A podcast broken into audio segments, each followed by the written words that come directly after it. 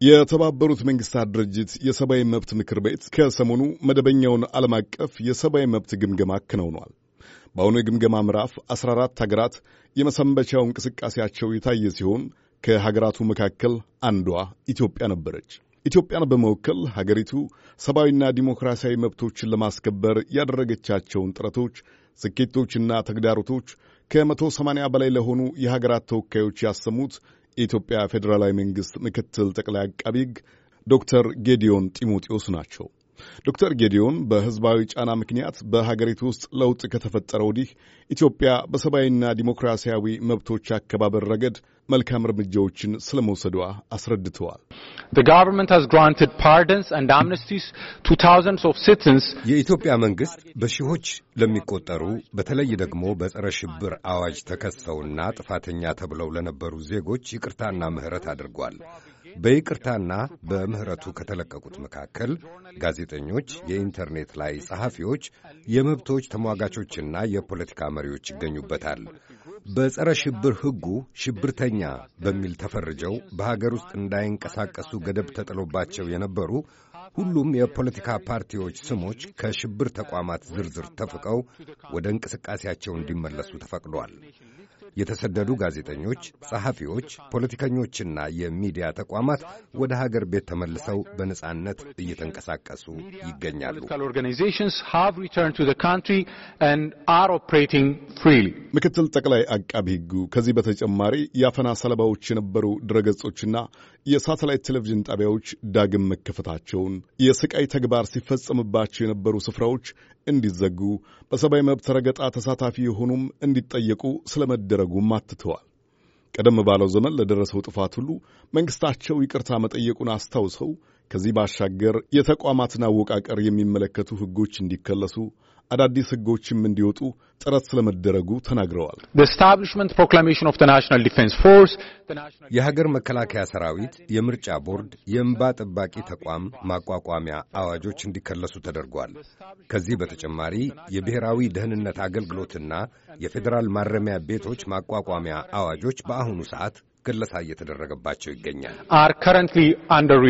እኒህን እርምጃዎች እያደረግን ባለንበት ሰዓት ግን አንዳንድ ምክንያቶች እየፈተኑን ነው ያሉት ዶክተር ጌዲዮን ጢሞቴዎስ በተለይ ደግሞ በተለያዩ ስፍራዎች የሚፈጠሩ ግጭቶች የዜጎችን መብቶች ለማስጠበቅ ከባድ መሰናክል እንደፈጠሩ አልሸሸጉም።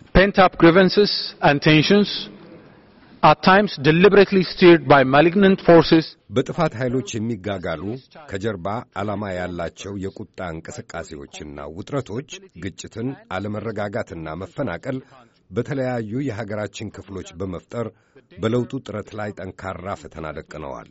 መንግሥትም ይህንን አደጋ በመረዳት የሕግ የበላይነት ተጠያቂነትና ሰላም እንዲሰፍን የተለያዩ እርምጃዎችን እየወሰደ ነው። accountability and foster peace እርምጃዎች ብለው ምክትል ጠቅላይ አቃቢ ሕጉ የጠቀሱት የወሰንና ማንነትን የሚመለከቱ ጉዳዮች በሰላም እንዲፈቱ በሕዝቦች መካከል መግባባት እንዲሰፍን ይጥራሉ የተባለላቸውን የወሰንና ማንነት እንዲሁም የብሔራዊ ዕርቀ ሰላም ኮሚሽኖችን መመስረት ነው። ከዚህ በተጨማሪ የመንግሥት ጸጥታ ኃይሎች ከግጭቶች ጋር በተገናኘ ተሳትፎ አላቸው ተብሎ የታመነባቸውን ግለሰቦች በቁጥጥር ስር የመዋል እርምጃ እንደሚወሰድም ተናግረዋል።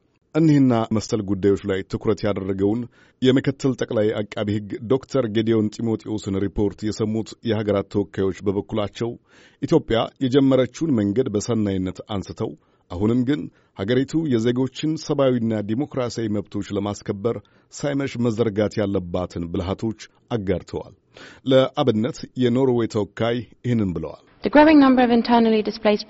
እያሻቀበ የመጣው የሀገር ውስጥ ተፈናቃዮች ቁጥር እጅግ አሳሳቢ ነው። ኖርዌይ ኢትዮጵያ ልታስብባቸው ይገባል ያለችውን አራት ጉዳዮች አስቀምጣለች። አንደኛ፣ የካምፓላ ስምምነትን በመቀበል በአገር ውስጥ እያሉ የተፈናቀሉ ሰዎችን የሚረዳ የፖሊሲ ማዕቀፍ ማበጀት አለባት። ሁለተኛ፣ የጾታና ወሲባዊ ጥቃትን በተመለከተ በአጥፊዎች ላይ የሚተላለፈው ቅጣት በድጋሚ ሊጤን ይገባል። ጾታዊና ወሲባዊ ጥቃቶችን ለመከላከል የሚረዱ ተቋማት መጨመር አለባቸው። ሶስተኛ በእርቀ ሰላም ኮሚሽን በኩል የሚመለከታቸው ወገኖች ሁሉ የሚሳተፉበት የእርቅ ሂደት በፍጥነት ሊተገበር ይገባል። አራተኛ የተባበሩት መንግስታት ድርጅት ዴሞክራሲያዊና ሰብአዊ መብት መመሪያዎች ይተገበሩ ዘንድ የብሔራዊ ትግበራ እቅድ እንዲዘጋጅ ይደረግ። የተባበሩት መንግስታት ድርጅት የሰብአዊ መብቶች ምክር ቤት ወቅታዊ የሀገራት ግምገማ እንደ አውሮፓውያን አቆጣጠር ከ2006 ዓ ም ጀምሮ ሲከናወን የቆየ ነው። ሀገራት የሰብአዊ መብት ሁኔታዎችን ለማሻሻል እያደረጓቸው ያሉትን እርምጃዎችና የገጠማቸውን መሰናክሎች የሚያጋሩበት መድረክ ከመሆን ባሻገር በመስኩ እጅግ የተሻሉ የሚባሉ ልምዶችን የሚለዋወጡበት እንደሆነም ድርጅቱ ካሰፈረው ሀተታ መረዳት ችለናል። አርባ ሰባት አባል ሀገራት የተካተቱበት ምክር ቤት መቶ ዘጠና ሦስት የሆኑትን የጠቅላላ ጉባኤ ሀገራት ክንውን የሚመዝነው የመንግስታት ገለልተኛ የሰብአዊ መብት ተሟጋች ድርጅቶች እንዲሁም በዘርፍ ውስጥ የሚመለከታቸው አካላት የሚያቀርቧቸውን መረጃዎች ካጤነ በኋላ ነው። ለአሜሪካ ድምፅ ራዲዮ ለተጠናቀረው ዘገባ ሀብታሙ ስዩም ዋሽንግተን ዲሲ